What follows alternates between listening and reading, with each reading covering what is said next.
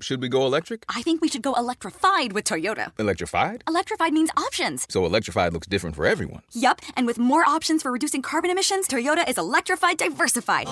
Learn more about our Beyond Zero vision for the future at toyota.com slash beyond zero. Should we go electric? I think we should go electrified with Toyota. Electrified? Electrified means options. So electrified looks different for everyone. Yup, and with more options for reducing carbon emissions, Toyota is electrified diversified. Learn more about our Beyond Zero vision for the future at toyota.com slash beyond zero.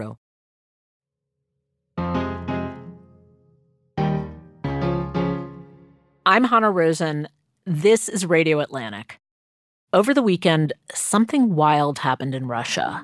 A man named Yevgeny Prigozhin seemed to start a rebellion. His private army, the Wagner Group, fights alongside Russian troops in Ukraine. But this weekend, they turned their guns against Russia itself. They took over a major southern city called Rostov and then pledged to march on Moscow, making it hundreds of miles before turning around. Was this a mutiny? Was it a failed coup? People are debating Prigozhin's motives and whether he thought he had internal support. Zooming out, though, what it means is that one man, a guy who was in prison, then became a hot dog salesman, and then rose up to become a loyal protege of President Vladimir Putin, turned on Putin, humiliated him, and somehow survived. We've been told that Prigozhin is now in Belarus. Anyway, the news is moving quickly, and there's been a lot of speculation. Two people I trust to ground us are Atlantic staff writers Anne Applebaum and Tom Nichols. So, Tom, the past week's events in Russia have been called a coup and a mutiny. However, you referred to it as a falling out among gangsters. What did you mean by that? Well, the problem is that the Russian state is a conglomeration of power players who are much like uh, the five families, you know, in the old Godfather movie, that these are mobsters and Putin is the gangster in chief, uh, but he has capos under him. And there was some issue there about control with Prigozhin and his forces, who were going to be pulled in under another one of Putin's cronies, the Minister of Defense. And um, things got out of control. So, how does Prigozhin fit into that picture? Sort of where is he in the gangster taxonomy? Uh, well, he's a, he's got his own crew. He's a he's a powerful captain. Um, he's got his own army. He has you know twenty five thousand well armed, battle hardened men who answer to him. And another capo was threatening to take that away from him, and he wasn't going to stand for that. So you see it less as a geopolitical battle than just an internal fight for power between two people. People have multiple motivations for doing things. I think a lot of what Prigozhin's tapped into is real. People are both in the military and back home are fed up with the way that the guys in Moscow have run this war and taken immense casualties and pretty much gotten nowhere. I mean, that's a real thing. It's a real problem but it's also in part a struggle for power among these players. So it's um, there are multiple things going on here, and, and not all of them I think are clear to us over here right now.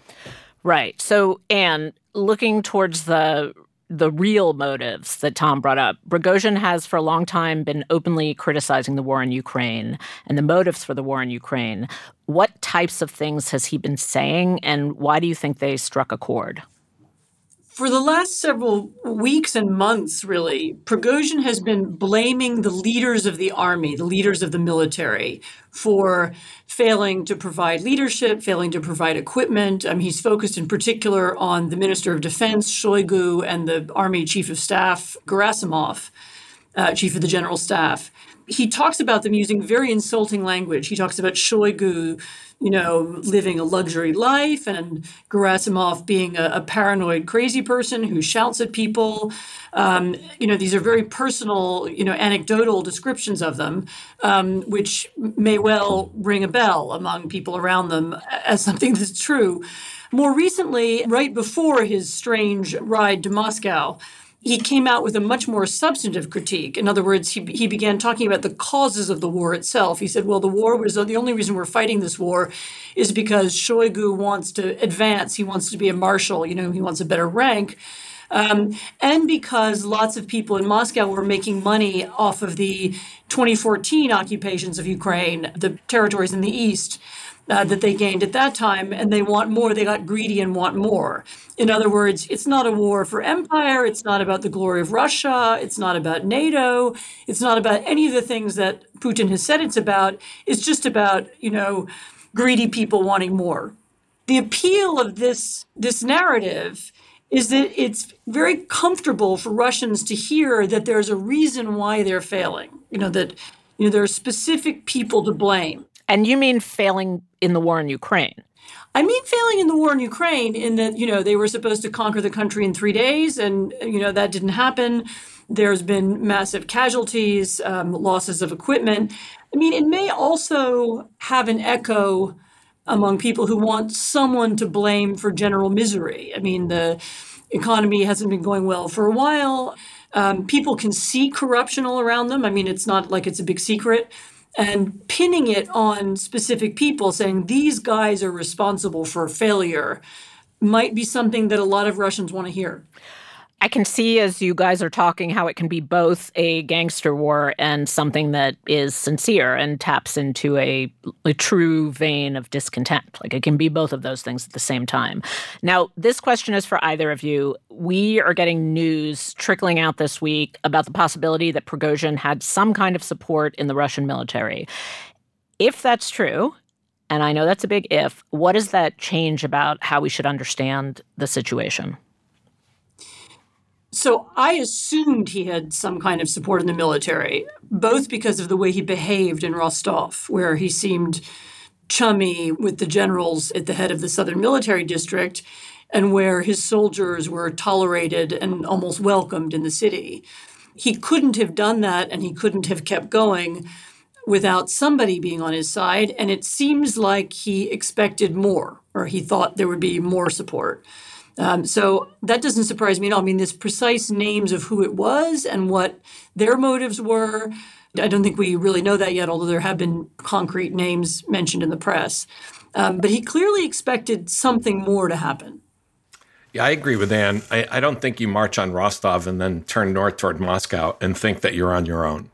There may have been some specific people that he had spoken to but I think, too, there was also a larger expectation because remember, Prigozhin's pretty arrogant guy. And there is a lot of discontent in the Russian military that he was just expecting that there would be units that he would just pick up along the way or that around Moscow would get word of this and say, we're on your side.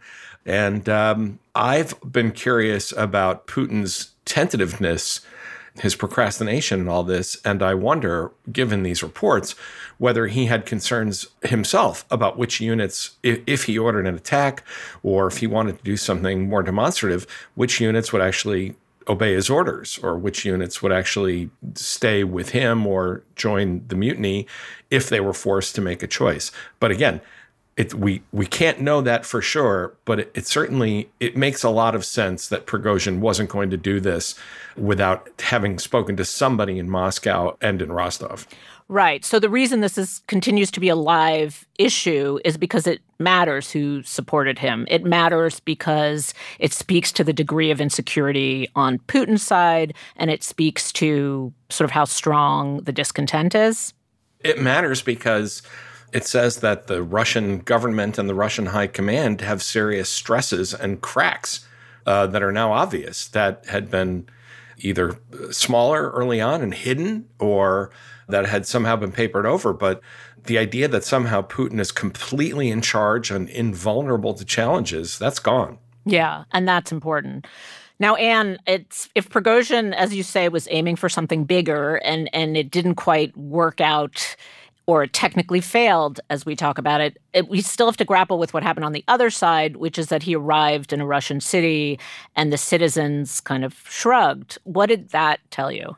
So I thought that was quite significant. Um, you know, we've all read many times these, you know, kind of somber analysis of so called polling data from Russia saying that people support Putin. What this showed was that you know, the citizens of Rostov weren't particularly bothered that a brutal warlord showed up in the city said he wanted to change some things and get them done. You know, maybe he was going to go and, and take Putin's people down. Maybe he was going to go and take Putin himself down.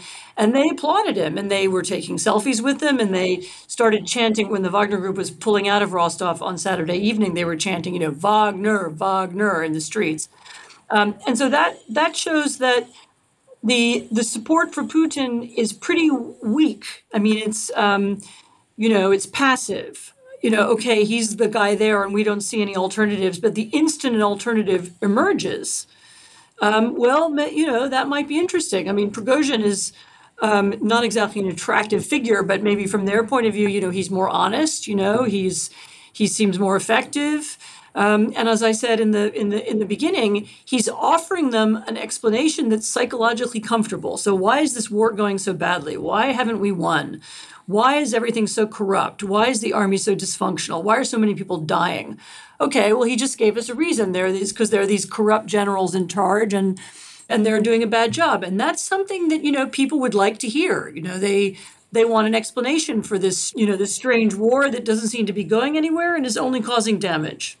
Now, Tom, in the aftermath of all this, Putin has given a statement talking about treason, not naming Prigozhin explicitly. And given what Anne just said and what you just said about how strong a challenge this actually is, what is this hesitation about? I mean, this whole incident could have ended up with Prigozhin dead, but instead he's in Belarus, or we think he's in Belarus, and he's alive, or we think he's alive. I think both of them are um, feeling about to figure out who their allies are, and they're both making appeals to society that are meant to to isolate in Putin's case, he's just isolating Prigozhin without naming him as saying, "Hey, all you, all you heavily armed, you know, again, crack commando mercenary guys, I understand that you were led astray, and it's okay to come home." So when he talks about traitors, I mean, this isn't Stalinism. He's not saying, "Oh, that whole unit, we're just they're all dead." Um, he's he's trying to play internal divisions there as is Prigozhin, who has been really careful not to say, look, I'm not trying to overthrow the president, not trying to overthrow the government. But um, these two guys at the top, Shoigu and Gerasimov, the Minister of Defense and the Chief of the General Staff, they got to go. And if I have to march to Moscow to get them out, then that's what I'm going to do. So they're both being very careful not to proliferate more enemies in society or among the other elites than they need to. Now, for Prigozhin, that's just you know, that makes sense. For Putin, that's very revealing. I mean, he's the president of the country. And here he is, you know, kind of tiptoeing around, um, trying not to aggravate thousands of, of armed men who were part of a mutiny. So I, I think while they're both doing the same thing, I think it's really revealing that one of them happens to be the president of the country. Yeah, and as much as I understand the iconography of Putin is important, like, you know, who's weak, who's strong is a unit of analysis. Strong man, shirtless on a horse, does not necessarily want to lose out to hot dog salesman, ex prisoner. Right. He he actually appeared in public the first two times. He looked awful. I mean, he, it, it, was just you know looked like a bunker video where he's standing in front of a desk and he's kind of raging into the camera. He he finally came out again with all of the pomp and all the trappings of his office. You know, coming down the big staircase and the honor guard snapping to attention and addressing um, the troops, the officers, and saying something really interesting. He said, You prevented a civil war, which is not true. That nobody actually did that it's certainly not true that the army put down a civil war in the offing. Nothing like that happened. And to make that appeal is to try to pull the military closer to the president to say, You're my heroes. I know you saved the country and you will keep saving the country, which to me was a really striking thing to do.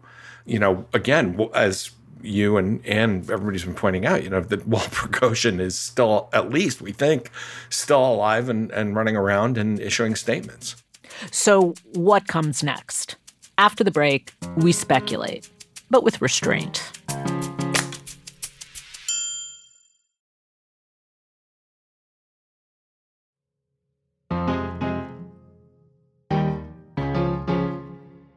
Now, because both of you have studied the situation so closely, my natural temptation is to lob a lot of future prediction questions at you, like what does this mean for Ukraine? And what does a weakened Putin mean for a global order? Is it just too hard to speculate? I feel there are so many missing pieces of this story and so many oddities about it that don't add up that I would need to know more before I would be confident about telling you that, you know, at seven o'clock on September the 1st, X or Y will happen next. Almost everything we know about this story, I mean, it's like the shadows on Plato's cave. We're seeing the reflections of activities. You know, we see you know there, there are these russian military bloggers who you really you have to follow in order to understand any of this and of course they're telling the story from their point of view state television is telling it from putin's propaganda point of view it's not as if we have a reliable source of information who will you know, lay it out for us and give us the facts. Even the story, as we're speaking, I mean, this may even change before this podcast comes out, but, you know, as we're speaking, we've been told by several very unreliable people that Prigozhin is in Belarus, you know, by the, by the Russian spokesman and by the, by the Belarusian. And, you know, those people have lied so many times that until I see a photograph of Prigozhin, I don't believe it. um, you know, he's got to have a photograph of him in Minsk, and I need to know that it's not, you know, photoshopped, um, and then I and then I'm sure it's true. Um, and so that's why I think it's very hard to. You don't want to make too many sweeping conclusions yet. I mean, we know what we saw on Saturday, and what we saw on Saturday was a mutiny, and it did demonstrate far more weakness in the state and unpreparedness than anybody you know was was certain was there. Um, we know that Putin was the first to start using the language of civil war. He did it on Saturday morning. And so that indicates that he at least thinks something very serious was happening. I mean, which is an indication again that there may be more, you know, more to the story to come. But making clear predictions about what will happen, certainly to the war in Ukraine. I mean, I'm not sure yet that it has affected the war in Ukraine. I mean, maybe it will affect Russian troop morale. Maybe it will you know, will lets us know that there will be more trouble with the military command, but it hasn't had a specific effect on the ground yet that we can see. And until that happens, I'm just reluctant to make too many predictions. Yeah, I think when it comes to the war in Ukraine, too many people have had this idea that all the Russian forces are going to stop and say, "No, wait, we're not going to fight until we get this sorted out." Um, they're still fighting. The situation at the front is the situation at the front, and that doesn't really change because of this. So, what Ukraine has to do and the support we need to give them, that doesn't change. The other problem, of course, it, you know, when you talk about the reluctance to prognosticate, well, you know, there were a lot of people who said the Soviet Union couldn't fall. Um, you know, people that study Russia have have figured out that you can get burned on these predictions, in part because when you're predicting stuff, you, you tend to be predicting the behavior of institutions writ large because you know how they operate. This is all contingent on individuals and trying to predict the behavior of these, you know, kind of mafia like characters is really difficult to do because that could all change in a moment when they decide to shift alliances or one of them runs afoul of another of them. So, it, you know, I'm with Anne here. I don't I don't want to get too detailed about what's going to happen next week. I mean, I think it's fair to say the things we know for sure that going into the future are true. This definitely wounded Putin and he is in a different situation than he was. I mean, I don't think there's any going back to sort of pre June in Russian politics right now. Yeah, I mean, that's important enough. As you were talking, Tom, I was thinking if you write the histories of a lot of mutinies and coups, they do start with an action by someone who seems like a gangster and seems to be behaving in a ridiculous way. Like coups can start in ridiculous ways. It's also true that coups and mutinies that don't succeed can have an impact on politics too. And there's some famous examples from Russian history. Right. Or you know, there's a there's a there's a revolution that doesn't succeed in 1905 but it had a profound impact on the state. It forced the Tsar Nicholas to pass a constitution and create a Duma, a, a parliament, Um, it very much changed the way that he was perceived. And then in the run up to the Russian Revolution in 1917, there were also a number of strikes and moments, you know, and other other different kinds of events that happened. And, and some of them were unsuccessful. The Bolsheviks had a march that was unsuccessful, but ultimately there was a revolution. They did take power. And those earlier events, you know, looked retrospectively more important than they may have seemed at the time. And It's too early to say whether that's what this is, but it's clearly the case, though, that a you know a failed event can have political consequences even beyond those of the immediate moment. The, the 1991 coup was a complete clown show and it failed. The guy that was actually supposed to step in as president and replace Gorbachev was like drunk all the time. And the whole thing was just a, a complete mess, but it had a profound impact on the final days of the Soviet Union and on the collapse of the Soviet Empire and the emergence of the countries of the post Soviet space. Most mutinies and coups don't succeed. But as Anne pointed out, they can they can have an immense impact just because they happened at all. Now, all I want to do is ask you guys to speculate because now it's very interesting. Now I'm thinking, okay, so which directions does it go? You know, is there a future for Prigozhin? Is he making a play to replace Putin one day? Are there other Prigozhins out there? I mean, are any of those answerable questions? I, I mean, I think you can talk about options. Uh, you know, again, you can look at the past. I mean, it seems to me, you know, in the case of Putin, you know, one possibility is that now that there's been a challenge that I mean, it didn't succeed, but it revealed weakness. Will there be more challenges? And so you might say, well, that's clearly now an option in a way that it wasn't before last week. You could also guess that Putin might now try another crackdown. So, right, what what do leaders do who have been weakened? Leaders like him, dictators.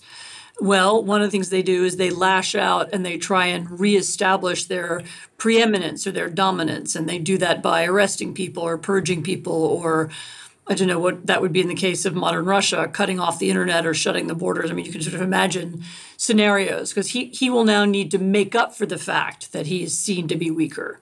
Um, and so, I mean, I think you can, I'm not saying either one of those will happen, but those are things that, based on how these things have played out in other times and other places, you can guess at.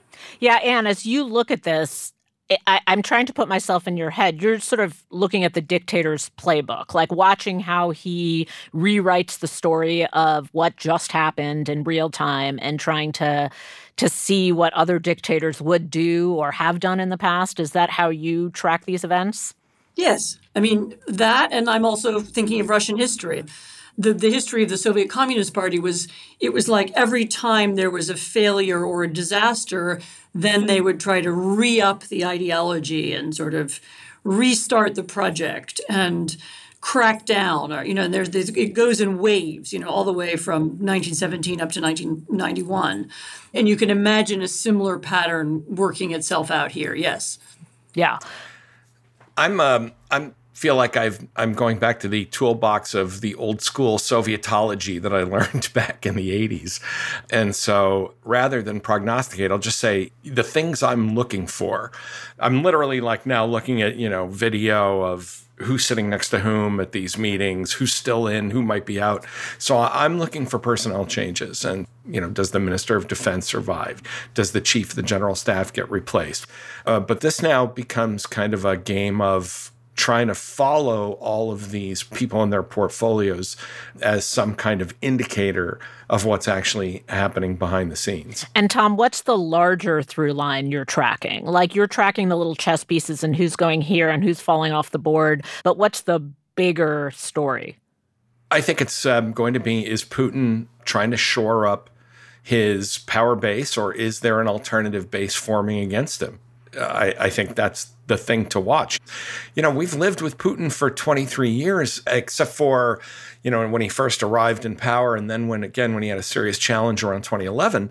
Um, you know, we've kind of internalized his narrative that he's untouchable and he can stay forever and that he reigns supreme. That's gone. And so, yeah, I think, you know, it's a pretty natural thing to wonder, hmm, you know, if he's not that powerful and if he doesn't have that kind of support, you know, how long can he remain in power? Because until now, he has made sure that there were no alternatives to him. And I think what Prigozhin did was to say, well, there, there could be at least some alternative, maybe not good ones, but that you can in fact oppose this guy and criticize his team and get away with it. Yeah, basically, Russians, you might have a choice. That's as much as we can say. Not a great choice, but a choice somewhere. Yeah. And this may be a strange way to put it, but is there a sense that this incident exposes how alone or kind of lost in his own head Putin is? It's like he conceived of this war in isolation. The military was never necessarily enthusiastic. Now we have a vision of him not exactly sure who his allies are and who's on his team. And I, I just got this vision of dictator alone. So we've had intimations of that for a couple of years now. In fact, Prigozhin himself has hinted that, you know, Putin doesn't really know what's going on. You know, they're lying to him. And many others have said that too. So the idea, you know, so we've, we've had already this idea that he doesn't really know what's going on on the battlefield. And this incident did make it seem like he also didn't really know what was going on at home. I mean, he, you know, for someone who's now saying, you know, they had foreknowledge of this, he didn't react like somebody who was confident of the outcome. The speech he gave on Saturday morning was panicky. You know, it was about the Civil War in 1917, and you know, this is our our nation is at stake. He didn't give off the impression of someone who was staying in charge, and so there very much is the impression that he somehow lives in this, you know, by himself, surrounded by security guards, you know, in some bunker, and and that feels more and more like an accurate description of his life. Yeah. All right. Well, I guess a lot more to come this week, this year, for a while. But thank you both for helping us understand what just happened. Thanks. Thank you. This episode of Radio Atlantic was produced by Kevin Townsend. It was edited by Claudine Ebeid, the executive producer of Audio at The Atlantic. Engineering is by Rob Smierciak, fact checking by Yvonne Kim. Thank you also to managing editor Andrea Valdez and executive editor Adrienne LaFrance. Our podcast team includes Jocelyn Frank, Becca Rashid, Ethan Brooks, AC Valdez, and Vann Newkirk. We'll be back with new episodes every Thursday. I'm Hanna Rosin. Thanks for listening, and we'll see you next week.